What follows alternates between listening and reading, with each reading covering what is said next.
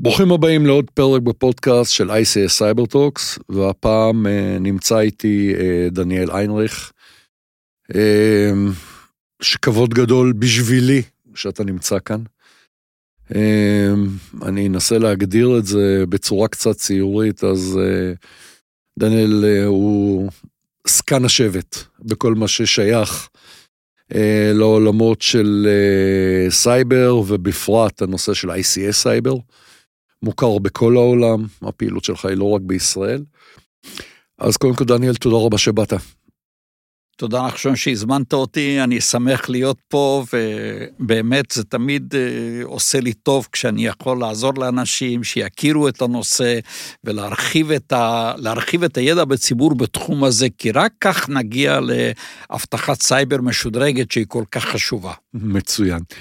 אז uh, יש לנו פה מסורת, אנחנו מתחילים תמיד באיזשהו כרטיס ביקור. אז בוא תציג את עצמך. אז קודם כל אני התחלתי את הקריירה שלי לא מזמן, לפני 45 שנים, כמהנדס uh, בתדירן, בהמשך uh, עברתי לתחום השיווק הטכני, ישבתי בארצות הברית מטעם תדירן שש שנים, ובתחילת שנת 90 אני הצטרפתי למוטורולה בתחום מערכות אה, בקרה תעשייתיות, בזמנו קראו לזה המוסקאט והאייס, ושבעצם זו הייתה חברה שהייתה מסוגלת להעביר תקשורת אלחוטית אמינה ברדיו של 600 באוד, מי שבכלל יודע, יודע להעריך את המספר הזה. ו... עבדתי בתחום הזה כ-20 שנה, בהמשך אה, לקראת, לקראת סוף 2010, כשהתחילה Stuxnet, כולנו קפצנו על העגלה של האבטחת סייבר למערכות תעשייה. זה בעצם הזמן שהתחיל הנושא הזה. למה בעצם 2010 זה תחילת הספירה? כי אז אנשי בקרה הבינו שמערכת שמבודדת מהאינטרנט היא לא באמת בטוחה. זה קרה במאי 2010 וזה תחילת הספירה בנושא זה. לא שלא היו דברים לפני זה באוסטרליה ובמקומות אחרים, אבל באמת אנחנו סופרים את הדברים מ-2010. בהמשך עבדתי בחברת סימנס, ב Waterfall, בתחום אבטחת סייבר, ובשבע שנים האחרונות אני כבר עצמאי. בתחום אבטחת אה, סייבר למערכות תעשייה, אני מעביר הדרכות, אה, ייעוץ בפרויקטים, מפרסם המון מאמרים כדי להפיץ את ספק. הידע ב- ב- בישראל ובכל העולם, עורך את הכנס השנתי ICS CyberSec. שהשנה התקיים בנובמבר 2022, ואני נהנה מכל רגע, זה מה שהכי חשוב. שזה הכי חשוב. אז אני רוצה לנצל פשוט את ההזדמנות שאתה פה, כי קיבלתי הערות אה, מאנשים שמאזינים לפודקאסט. אמרו לי, תשמע, נחשון, כשסייבריסט מקשיב לך זה מצוין, כי מבין על מה אתה מדבר. אבל יש, גם אם אתה נורא משתדל לא להיות טכני, יש כל מיני דברים שעולים. PLC, IoT, בוא נעשה קצת סדר. בוא, בוא נעבור קצת על המונחים ונעשה סדר למאזינים. יפה. אז uh, הנושא של uh, בכלל uh, רשת תקשורת ארגונית, מי שמכיר את המודל של החמש שכבות, קראו לזה מודל פורדו, בשכבה תחתונה, שכבת 0, 1 ו-2, נמצאת מערכת בקרה תעשייתית, בשכבה נמוכה ביותר נמצאים ה... חיישנים, זה התחום שגם אה, חברת סיגה מטפלת בזה באופן מאוד יסודי ו, ועם רעיונות מצוינים. מעל זה יש את השכבת, שכבת הבקרים, אלה שמדברים עם החיישנים, ומעל זה יש את מערכת הבקרה, שכבה 2, ומעל זה יש את הכל. המונחים הם אה, מאוד דומים, הבקרים, ה-RTU וה-PLC וה-IoT, זה דברים מאוד מאוד מאוד דומים, וההבדל ביניהם שכל אחד מהם יש לו תכונות ייחודיות מותאמות למטרה. אז בעבר, כשרצינו להעביר תקשורת אלחוטית על רדיו אנלוגי, היינו נאלצנו להשתמש ב-RTU. אה, ברשת התקשורת אה, היום, שהכל עובר על, על קווי, קווי LAN, כבר לא צריך את ה-RTU, בעצם משתמשים ב-PLC, שזה בקר מתוכנת שאפשר לעשות איתו כל הדברים. ה-IoT הוא ילד קטן, ילד חדש שבא לשכונה לפני כמה שנים, אנחנו הכרנו את זה כבר לפני 20 שנה, אבל לא ידענו איך לקרוא לו, אז יש את ה-IoT, ה-Internet of Things, ויש את ה-Industrial Internet of Things. IIoT. IIoT, הרבה אנשים חושבים שזה אותו, שזה אותו דבר, זה לא באמת אותו דבר, הייתי אומר, גם, גם מאוד מאוד שונה, אבל בעצם כולם תומכים בתפקוד של מערכת הבקרה. מה זה מערכת בקרה? תביא לי את הנתונים, אני אסתכל עליהם, אני אעשה חישוב, אני אוציא לך פקודה, מה נכון לעשות בדקה קרובה. אלה מערכות בקרת תעשיות, תעשייתיות, אה, ומערכות שליטה או בקרה שוב, יש כאלה קוראים לזה סקאדה ו-ICS ואוטי, אותם השמות, אבל באמת לא ניכנס לכל הדקויות. לא, בהחלט, זה אבל, בסדר גמור. אבל זה בהחלט, זה התחום, זה התחום שבו אנחנו עוסקים. יופי, אז אה, זה מוביל אותנו בדיוק לתוך הדברים אה, של... אה, יש לנו את הנושא של מערכות OT, ה-Operational Technology, יש לנו מערכות שהן מערכות IT, שזה ה-Information Technology. איך אתה מגדיר תקיפה על OT? כי על, על IT אנחנו שומעים כל הזמן ואנחנו רואים, זה נכון שגם לא מעט OT היה לנו ב-2021, אבל איך אתה עושה את ה... את, את ה... מאוד פשוט. אם אנחנו מדברים על מערכות מידע, IT, אנחנו בעצם מגינים על שלושה דברים, על נתונים, על פרטיות ועל כסף. זה הדברים שמגינים עליהם. קוראים לזה CIA, Confidentiality, Integrity, Availability, שזה בעצם סודיות, נכונות המידע וזמינות הגישה. כאשר מדברים על מערכות תפעוליות, אני אוהב לקרוא לזה תפעוליות, בהחלט. אה, קוראים לזה OT או ICS, אנחנו בעצם מגנים על שלושה דברים שונים. אנחנו קודם כל מגנים על חיי אדם, אנחנו מגנים על, אה, על מכונות, ואנחנו מגינים על רציפות תפעולית. רציפות תפעולית, אספקת מים, אספקת חשמל, אספקת דלק, ואם שם קראו לזה CIA, פה קוראים לזה SRP, בשפה מאוד פשוטה, safety, reliability, productivity, בזה אנחנו עוסקים. יש הבדל, קודם כל אולי מה זה הגדרה של תקיפה על מערכת אה, תפעולית?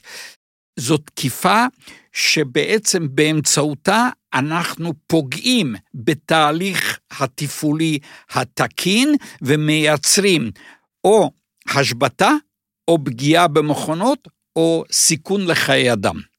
פה זה נושא. עכשיו, חשוב מאוד להגיד, כמו בכל דבר, אין פתרון יחיד. יש מערכות תפעוליות של תאגיד מים, יש אה, לתחנת כוח, ויש לתחנת כוח גרעינית או מפעל כימיקלים, זה לא אותו דבר. אנחנו תמיד צריכים להבין את התהליך התעשייתי, וברגע שאנחנו מבינים את התהליך התעשייתי, אנחנו יודעים מה נכון, באיזה אופן נכון להגן על המערכת. וזו האומנות שלצערי לא ניתן ללמוד אותה בשעה. אה, לא, ברור לחלוטין, גם לא בשנה למען האמת. אמ, אז כמו שאמרתי, אתה זקן השבט, אותו אחד שכולם מגיעים אליו כדי לשאול בעצתו. ו, וגם כשנתת את ההיסטוריה שלך, אז למעשה יש לך פרספקטיבה של הרבה מאוד שנים. בוא ננסה לקחת את העשר שנים האחרונות, ממה שהגדרת פחות או יותר Stuxnet, שזה היה... ומשם לצאת אה, לגבי ההתקפות שהיו, ו, ו, וזה מה שהעלה למעשה את כל הנושא של ה OT לאוויר. אני חייב לעשות פה קצת סדר באנשים, כי הרבה אנשים אומרים, critical infrastructure, אה, התקיפות אה, גדלות, אז החל מה Stuxnet, כמה שזה מפתיע, לא היו הרבה תקיפות על מערכות תפעוליות. עכשיו, לא היו הרבה, ואני גם אה, באומץ רב מוכן להגיד שפחות מ-25, שזה מפתיע הרבה מאוד אנשים. כשאנחנו מדברים על תקיפות, אנחנו, רוב התקיפות בעולם זה תקיפות נגד מערכות IT, בנקים, בתי חולים ובסיסי נתונים וכך הלאה. לאחר מכן יש תקיפות נגד מערכות אה, IT, שיש להם השפעה על המערכת התפעולית. אז מה קרה בארצות הברית בקולוניאן בחוף המזרחי? לא באמת הייתה תקיפה נגד המערכת התפעולית, הדלק יכול היה לזרום. אבל בכל אופן השביתו את אספקת הדלק למספר ימים. שרשרת האספקה. בגלל שהארגון לא נערך איך לספק דלק כאשר חלילה מערכת ה-IT לא עובדת, בדיוק אצל, אצלך בבית המים זורמים, בין אם התאגיד המים עובד או שהוא לא עובד, המים זורמים, כי כך זה צריך להיות. אז אה, לא היו הרבה תקיפות, היו כ-25 תקיפות שמכוונות נגד מערכות תפעוליות. אנחנו מזכירים תמיד את האוקראינה ומזכירים את הערב הסעודית אה, ומזכירים אה, מפעל מתכת בגרמניה, מאגר, איזשהו מאגר מים בניו יורק ותאגיד המים בארצ... בצפון הארץ בארץ ואת התאגיד המים בפלורידה, אלה היו תקיפות ישירות. עכשיו, כשאני אומר תקיפה ישירה, זאת אומרת שהכוונה היא לגרום השבתה, נזק למכונה או פגיעה בחיי אדם. אם אתה מרעיל את המים, אתה בעצם התכוונת לגרום לפגיעה, לפגיעה באנשים. אה, כל התקיפות האחרות שהיו להן השלכות למערכות אה, תעשייתיות, כמו קולוניאל, כמו JBS והמפעל האלומיניום בנורבגיה ואחרים, אלה היו תקיפות אה, תקיפות רנסומבר, אה, אה, כופרה, והסיבה שהפעילות הושבתה, כי אנשים, המנהלים, לא נערכו לאירוע שבו הם מסוגלים להפעיל את המפעל ללא תפקוד של מערכת IT. עד כדי כך הפכנו, לתלו, הפכנו תלויים בנושא זה.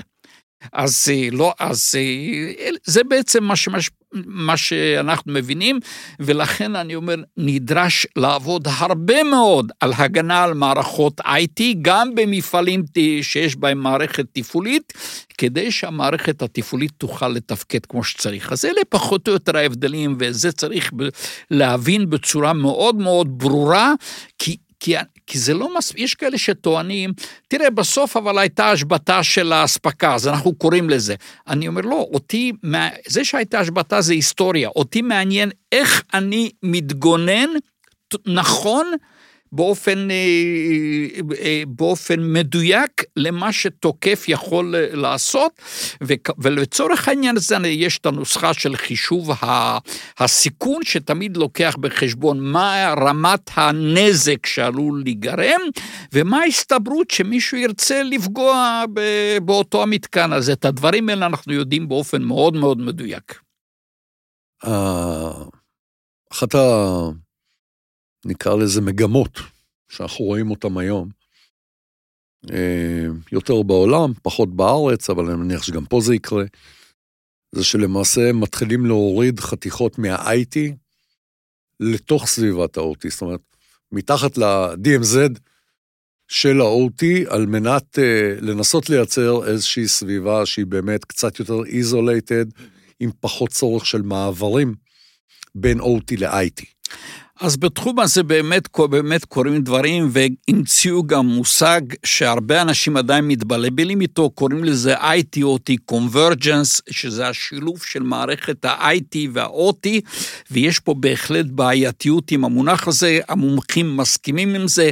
מערכות IT ומערכות תפעוליות חייבים לתכנן אותן בנפרד, לבנות אותן ולהתקין אותן בנפרד. כשהן פועלות בנפרד, נשאלת השאלה מהם הסיבות שבגללם נרצה לקשר אותם, וחשוב להגיד שקיימות שתי סיבות עיקריות. אחד, זה להוריד את עלויות התחזוקה או לייעל את התחזוקה, והסיבה השנייה זה לשדרג את התפוקה של הארגון. ברור לך שאם אתה יודע באופן מדויק מה רמת החומרי גלם בקו הייצור, ואתה יכול להביא בדיוק את, ה, את החומרים לקו הייצור, זה יותר טוב מאשר אם אתה מביא אותם פעם בשבוע. אז אה, משתי הסיבות האלה, ולכן גם, לכן גם המציאו את המונח של, ה, של העברת מידע חד-כיוונית, כי אם בעצם אנחנו... רוצים רק לייצא מידע מהמערכת התפעולית למערכת ה-IT, אנחנו בעצם לא צריכים לא DMZ ולא firewall, צריך תקשורת חד-כיוונית. ואז אנחנו בעצם גם נתנו את המידע לגוף ה-IT, וגם שמרנו על הבטיחות התפ... התפעולית כמו שצריך, אותו ה-SRP שדיברנו עליו בהתחלה. אז כמו, שאמ, כמו שאמרתי קודם, חייבים להבין את התהליך. כשאני בא למפעל אני שואל, בואו תסבירו לי את התהליך שלכם. מה אתם מייצרים, איך אתם מייצרים, איפה המידע, איפה המידע נשמר, כי מתוך זה אני אדע לגזור מהו, אה, מה הדרך הנכונה לבצע את האבטחת הסייבר, מבלי כמובן אה, להשקיע הרבה כסף וגם הרבה פתרונות שחלקם לא, לא עובדים. יש מקומות שמאוד יעיל לקחת את המערכת, כמו שחברת סיגה מציעה, ההגנה ממש ברמת, ה, ברמת המכונה, כי זה הדבר היעיל ביותר. כי כל דבר אחר ניתן לשבש, שם פחות ניתן לשבש. יש מקומות שבהם צריך להגן על התהליך, שמישהו לא ידע לשנות את, ה, את המבנה של את התוכנה של הבקר, או לשבש את ה-HMI, כמו למשל קרה באוקראינה, שהתחנות, שהרבה תחנות משנה הושבתו על ידי תקיפה, והאנשים בחדר הבקרה לא ראו לא ראו, לא הבינו מה שקורה, אותו דבר גם ב Stuxnet. ב Stuxnet הקרינו להם את התמונה של אתמול, הכל יפה. באוקראינה, אה, שם ראו שהצריכה יורדת ולא הבינו למה כל העיר מפסיקה לצרוך חשמל עד שמישהו... אה, הכל היה בעצם אה, חלק מהתקיפה. אז, אז גם פה, להבין את התהליך של הארגון, מפה מתחילה הגנה. אפרופו, אני לא התעמקתי בזה, אבל אולי אתה יודע קצת יותר, כל נושא תקיפת הרכבות שהייתה עכשיו באוקראינה. אנחנו יודעים מה היה שם? כן, מה בדיוק היה שם אה, לא פורסם באופן מדויק. אה, זאת, זו אותה דוגמה כאשר תוקפים את ה-IT, תוקפים את ה-IT, ובעצם, הרי ברור לך ש, שאם ה-IT וה, וה, והלוח שמראה את השעה של הגעת הרכבת ואת, ומראה באינטרנט את, ה, את הלוח הזמנים, אם כל זה משתבש, אז זה לא עוזר לך שיש לך רכבת. ה-IT, המערכת ה-OT, ה-OT היא תלויה ב-IT, וזה כנראה, כנראה מה, ש, מה שקרה. בהרבה תקיפות, זאת אומרת, זו לא הייתה תקיפה, לא ששיבשו את, ה, את הסיגנליזציה אה, בתוך, ה, בתוך מערך, מערך הרכבות. Mm-hmm. אגב, ברכבות יש אנשים שטוענים שיש שם קישור רחב אה, אה, מאוד מסודר בין IT ל-OT, ואני אומר להם, תמיד תבדקו את עצמכם, כי זאת מערכת שונה. כבר אמרנו, לא כל המערכות זהות. צריך לדעת להתייחס למערכת בהתאם לתהליך, התהליך התפעולי שמתרחש שם. מצוין. בוא נדבר על נושא כואב, וזה כל הנושא של ה-remote access. זה נושא שהוא מאוד מאוד כואב. אם הוא כואב ב-IT, הוא כואב בערך פי 200 ב-OT. אמ, עכשיו, זה הפך לצורך חיוני. זאת אומרת, אין כבר קטע, כן רוצים, לא רוצים, אין מה לעשות. זאת אומרת, אה, הקורונה, איפשהו בקטע הזה, אני חושב שעשתה את השינוי הכי מהותי אה, בתוך הדברים האלה. וזה נושא שהוא מאוד מאוד בעייתי. נכון. אני אני אומר באופן מאוד uh, אמיץ, שבעבר נהגתי להגיד, לפני כמה שנים, הרבה לפני הקורונה, התחברות מרחוק אסורה, רק למת... אלא מותרת רק למטרה של הצלת חיי אדם. אני אומר, כשצריך להציל חיי אדם, תשכח מכל דבר אחר, תעשה את מה שנכון לעשות באותו, באותו רגע. Mm-hmm.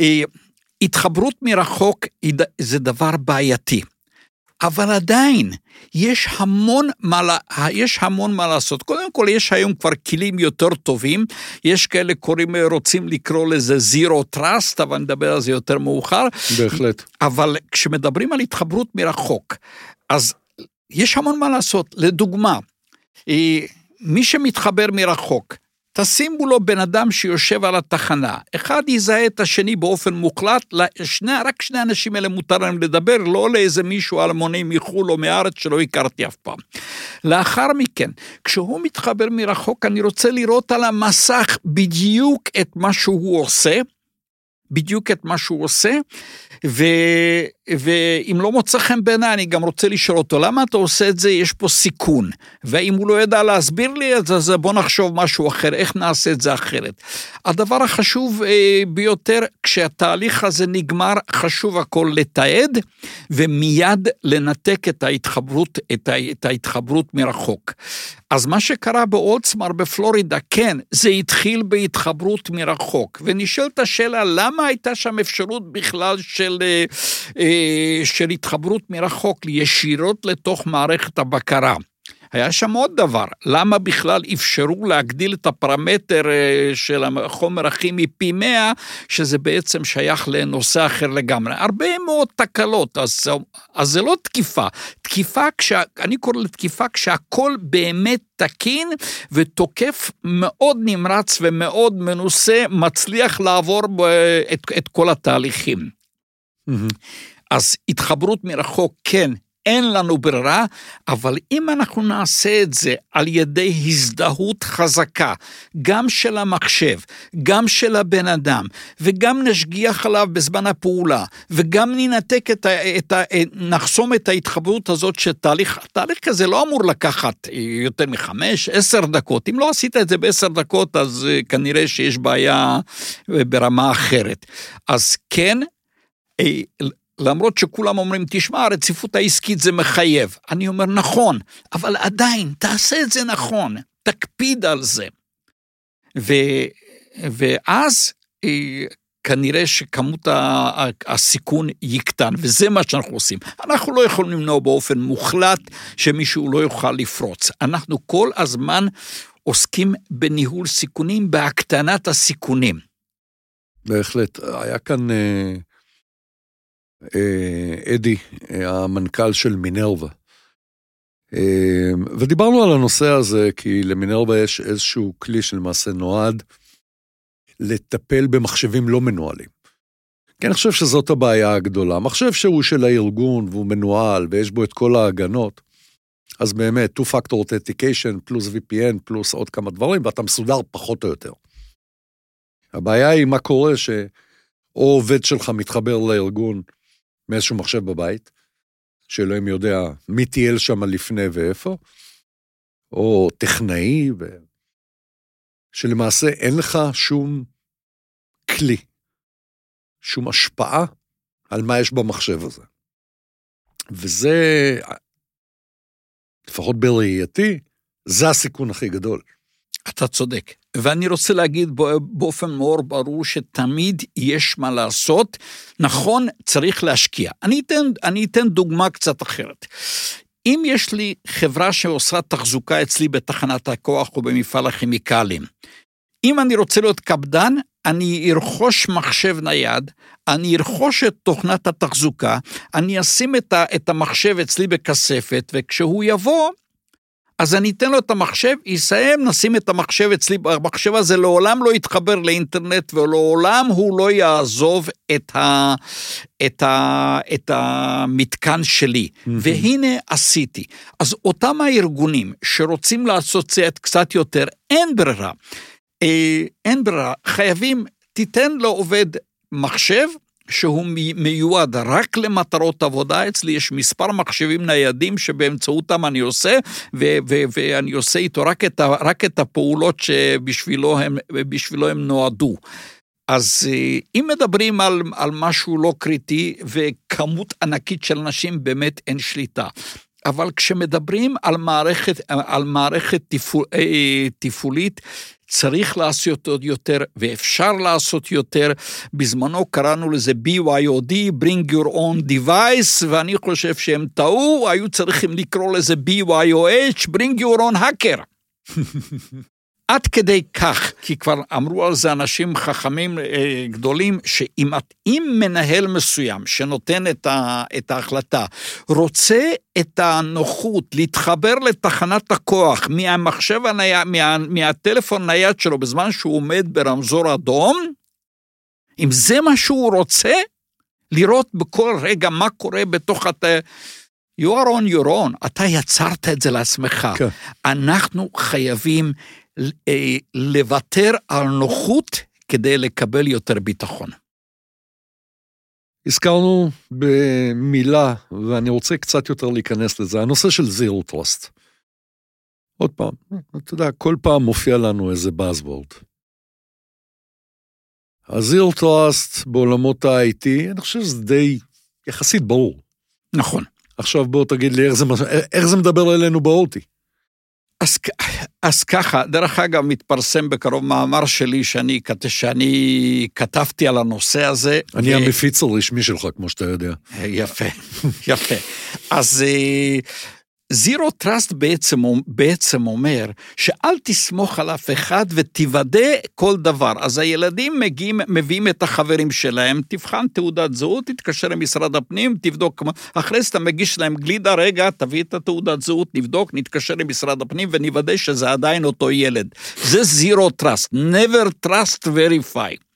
עכשיו, בעולם ה-IT, כשיש לנו אקטיב דירקטורי ויש לנו את, את כל המקומות שאפשר לפנות אליהם ולוודא, זה מאוד קל.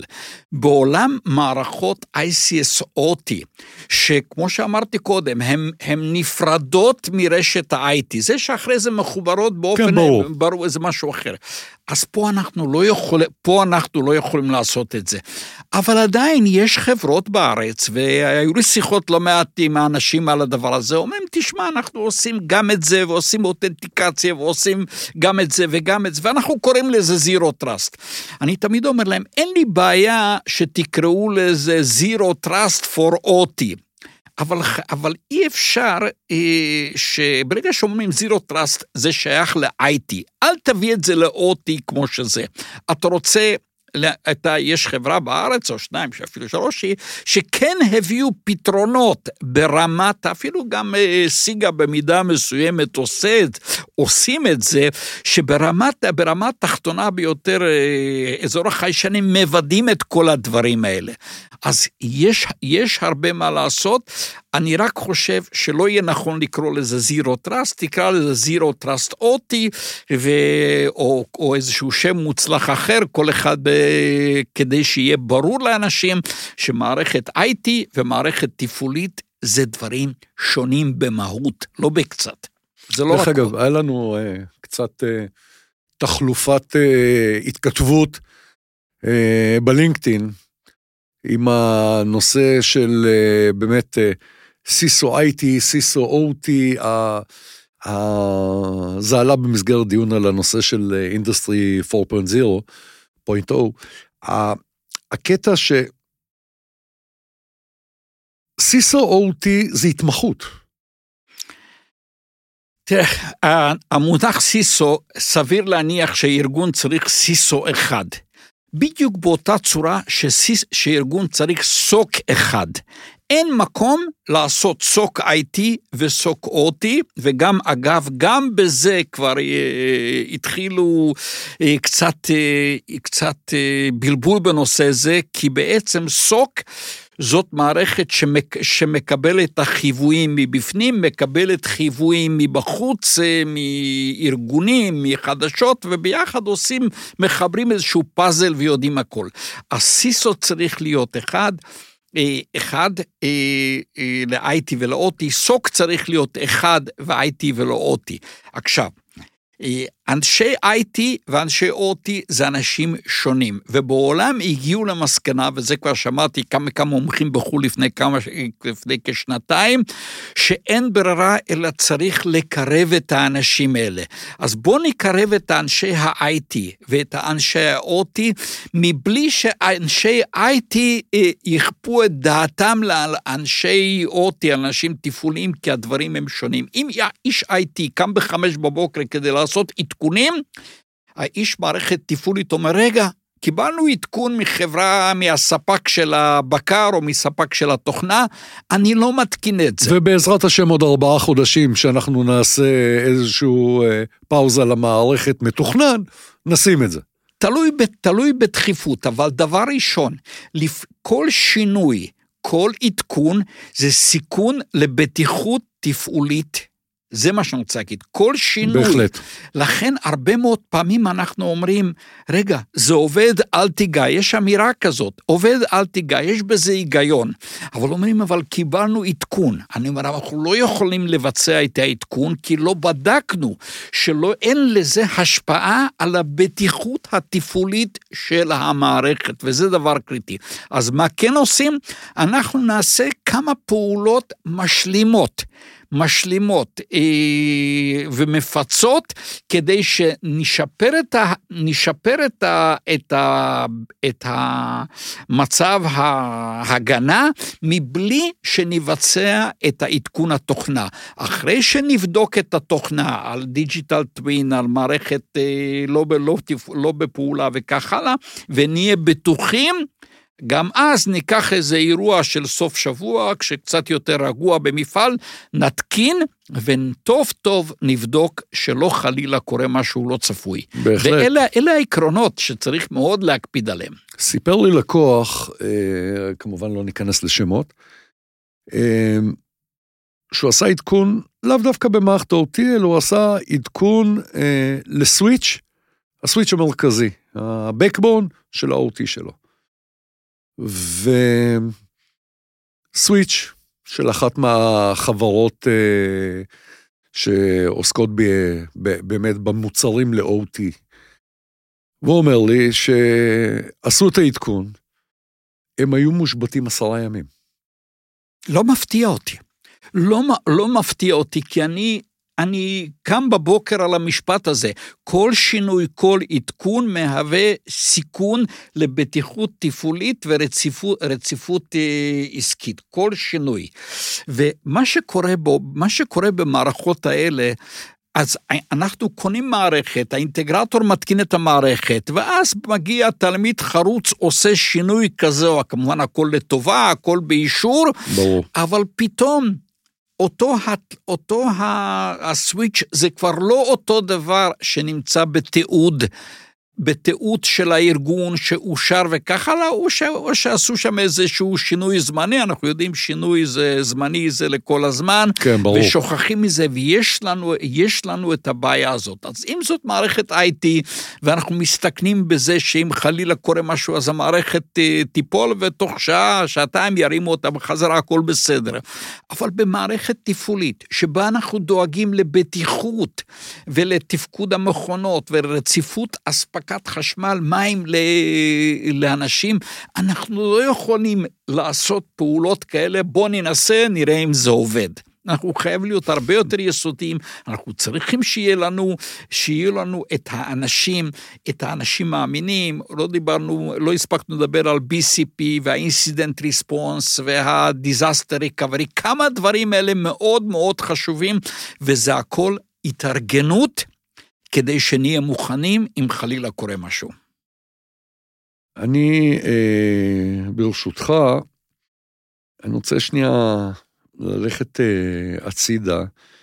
תראה, העולם הזה נהיה מלא בתקנים, אה, בקטע של הנחיות, אז אם זה הנחיות של מערך הסייבר, ואם זה הרגולטורים, ואם זה האיזואים למיניהם. ומה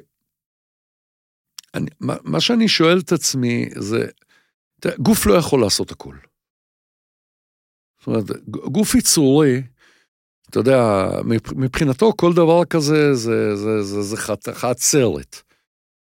עזוב את ההשקעה הכספית. בדרך כלל הבעיה הגדולה היא זמינות של אה, הריסורסים שלו. אני מניח שעם הכסף אפשר להסתדר. אמ, אבל אה, השאלה היא באמת, תראה, אני יכול להבין שאם יש מפעל שיש בו חומרים מסוכנים, ואז הוא צריך לעמוד ברגולציה של uh, הגנת הסביבה, על מנת לקבל את התעודה של חומרים מסוכנים, כי אחרת הוא לא יכול לעבוד, אז מאוד מאוד ברור לאן הוא ירוץ. אבל השאלה היא, כשאתה מסתכל על הכל ואתה אומר, טוב, מה? מה, מה לעשות, עם מה להתחיל? אז פה, אז, אני, אז אנחנו חוזרים לאותו נושא הכי חשוב, חייבים להכיר את התהליך ואת הקריטיות של התהליך ואת רמת הסיכון. אה, בעולם התקנים יש תקן אחד שהוא סטנדרטי, התקן IEC 62443, אבל מה לעשות, 14 פרקים בין 1,000 ל-1,200 עמודים, אף אחד לא יקרא את זה וגם לא יתחיל לקרוא את זה. אז אני, אני אומר לאנשים, אה, מי שכפוף, מי שכפוף למשרד להגנת הסביבה, יש שם תקן מצוין שנכתב, שמאוד מאוד חופף למה שכתבו במערך, במערך הסייבר, התקן הקטנת סיכוני סייבר למערכות אה, תעשייה, שהיה לי את הכבוד להיות חלק מהכתיבה שלו, ואני אומר, זה בסדר. לעמוד, בת... לעמוד בתקן לשם עמידה בתקן זה זה לא מומלץ. תעשה את מה שחיוני כדי להבטיח, להבטיח את הבטיחות, את בטיחות, את ה... את, ה, את האמינות התפעולית ואת הרציפות התפקודית. תמיד תשאל את עצמך, תשים את האותיות SRP מעל השולחן, מה אני עושה למען שלושת האותיות האלה? ואם תעשה כל בוקר דבר אחד למען הבטיחות של האנשים ולמען אמינות התפעולית ו- ו- ולמען שיפור התפוקה, הלכנו דרך צעד גדול קדימה. מצוין. אז עכשיו בואו אנחנו ניקח את זה אה, לנושא של היערכות מראש לאירועים. כי למעשה, in the end of the day, ודיברת על זה כמה מילים אה, מקודם, כל הנושא של רזיליאנס, כל הנושא של. אה, אה, בניית המערכות בצורה נכונה. יש היום גוף, הגוף הזה, אין לו כלום. נאדה. והוא גם לא יושב תחת איזושהי רגולציה מיוחדת, בסדר? הוא לא הגנת מים והוא לא הגנת סביבה. ועדיין זה מאוד מאוד ברור לו שאם הוא יחטוף, זה הרבה כסף. אני לא מדבר על לשלם כופר, אני מדבר על עצם העובדה שיהיה לו קו ייצור מושבת. זה משהו שהוא, אני מעריך, מתחיל במאות אלפי דולרים ויכול לדלג הרבה הרבה מעבר לזה. אז, אז ככה, אה, ברור לגמרי ש, שהדרכה לעובדים יש לזה את ההחזר השקעה הגבוה ביותר. אני אומר לארגונים, תשקיעו בהדרכות של העובדים, מה יכול לקרות? יום עבודה, יומיים עבודה, עובדים למדו, לא זכרו 100 אחוז, אה, אה, זכרו 30 אה, אחוז, 50 אחוז, מצוין. הלכנו צעד קדימה. לגבי, לגבי תכנון, ה-BCP, ה-Business Continuity Planning, אני נערך, איך אני עושה? מה יקרה? מה יקרה אם יהיה לי, יהיה לי אש בחדר הבקרה? או מה יקרה אם תהיה הפסקת חשמל? או מה יקרה אם תהיה הפסקה? אני צריך להיערך לזה. וברגע שאני נערך לזה, ויש צוות, של, צוות חשיבה של אנשים שכל הזמן אומרים, איך נפעל איך נבטיח את, את הרציפות התפקודית אם יקרה א', ב', ותארו 22 רעיונות, ואין לי בעיה, יגידו, אם מחר יש אה, מטאור ייפול, אנחנו, אין לנו פתרון, אין, הכל בסדר. אבל עד אז יש המון המון מה לעשות.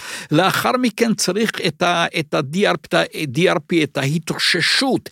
איזה תהליך יש לי מהתאוששות? אז בואו בואו בוא נעשה רשימה מה יכול לקרות. ולאחר מכן, אה, איך אנחנו, איך יהיה התהליך שלנו, ובסוף צריך את אותו הצוות ה-incident response, יש כאלה שקוראים לזה DFIR, Digital Forensic Incident Response, כן. אני חושב שעדיף לקרוא לזה בהתחלה Incident Response, הצוות שהוא צוות מיוחד, אנשים באמת בעלי ידע, שלוקחים אותם מכל מיני מחלקות, והם אלה שינהלו את האירוע במטרה מאוד מאוד ברורה, לעצור את השרשרת הנזק, ו- בהחלט. ו- ו- ולאפשר חזרה לפעולה. את כל זה חייבים לעשות, ויש תרגולים מוכנים לזה, ורק אנשים צריכים לקבל את ההחלטה, אה, כן, זה חשוב, אנחנו נעשה. אה, אני חושב שהנושא של ההבנה שבסופו של דבר יועצים זה דבר נפלא, אבל אתה חייב שהצוות שלך עצמו ידע מה הוא עושה. יש, יש בעיה בזה, במיוחד בארגונים קטנים. ארגון קטן לא באמת יכול להרשות לעצמו להחזיק מומחים א', זה עניין של כמובן משכורת, אבל גם מומחה רציני לא יבוא, לא יבוא, לא יישב שם כשיש אירוע פעם בחודש. מה בדיוק הוא, אנשים רוצים אירוע שלוש פעמים ביום, זה מעניין. אז uh, יש בעיה בזה, זה עדיין חלק של ההתארגנות. אנחנו, אנחנו אומרים, אנחנו זקוקים פה למומחה. המומחה הזה, יש מישהו גר בעיר הקרובה, כמה זמן ייקח לו להגיע? חצי שעה, זה הכי טוב, זה הכי טוב, בואו ניקח אותו. אבל כן תתארגנו וגם תגידו, לדברים האלה אין לנו פתרון. מה הם המצבים שבהם אין לנו פתרון? אז כמובן, יכול להיות שנוריד את השלטר, נסגור את המים ו... ונמתין עד שנדע מה לעשות. אבל בהחלט, אני אומר, תמיד יש מה לעשות, ו... ו... מה כתוב בתקן 27001, 2013, פרק 5, פסקה 1? רק שתי שורות. ההנהלה הבכירה בארגון, כולל המנכ"ל, אחראים על אבטחת סייבר. זה מה שכתוב בשתי שורות. ואם רק מנכ"ל או אחראי יקרא את שתי השורות האלה, אנחנו, ויגיד, רגע, זה אני, זה לא הסיסו, זה לא ה-CIO, זה לא היועץ שלי, זה אני, אנחנו הלכנו צעד אחד גדול קדימה, וזה מה שאנחנו רוצים. אני חייב להגיד לך שנורא אהבתי מקודם, שאתה דיברת על התארגנויות ועניינים, ואז אמרת, פרצה אש, קרה זה, קרה זה, קרה זה. זאת אומרת, שמת אירוע סייבר באותו layer, כמו כל incident אחר. זאת אומרת, זה, זה לא איזשהו משהו שהוא חי בפני עצמו. כשאנחנו מדברים על אירועים, אנחנו, אה, אנחנו ככה, קודם כל מדברים על תקלה. לאחר מכן מדברים על פעולה שגויה של אדם מורשה. אדם מורשה יכול לעשות פעולה שגויה, יסובב את הכפתור ימינה במקום נכון. שמאלה, ולאחר מכן סייבר. כשאנחנו מדברים על סייבר, מדברים על שלושה וקטורי תקיפה.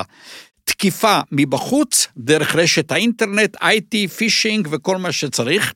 תקיפה מבפנים, אדם חדר, החדיר את ה-USB לתוך המכונה, קרי Stuxnet, אין מה לעשות, והכואב ביותר זה התקיפה באמצעות שרשרת האספקה.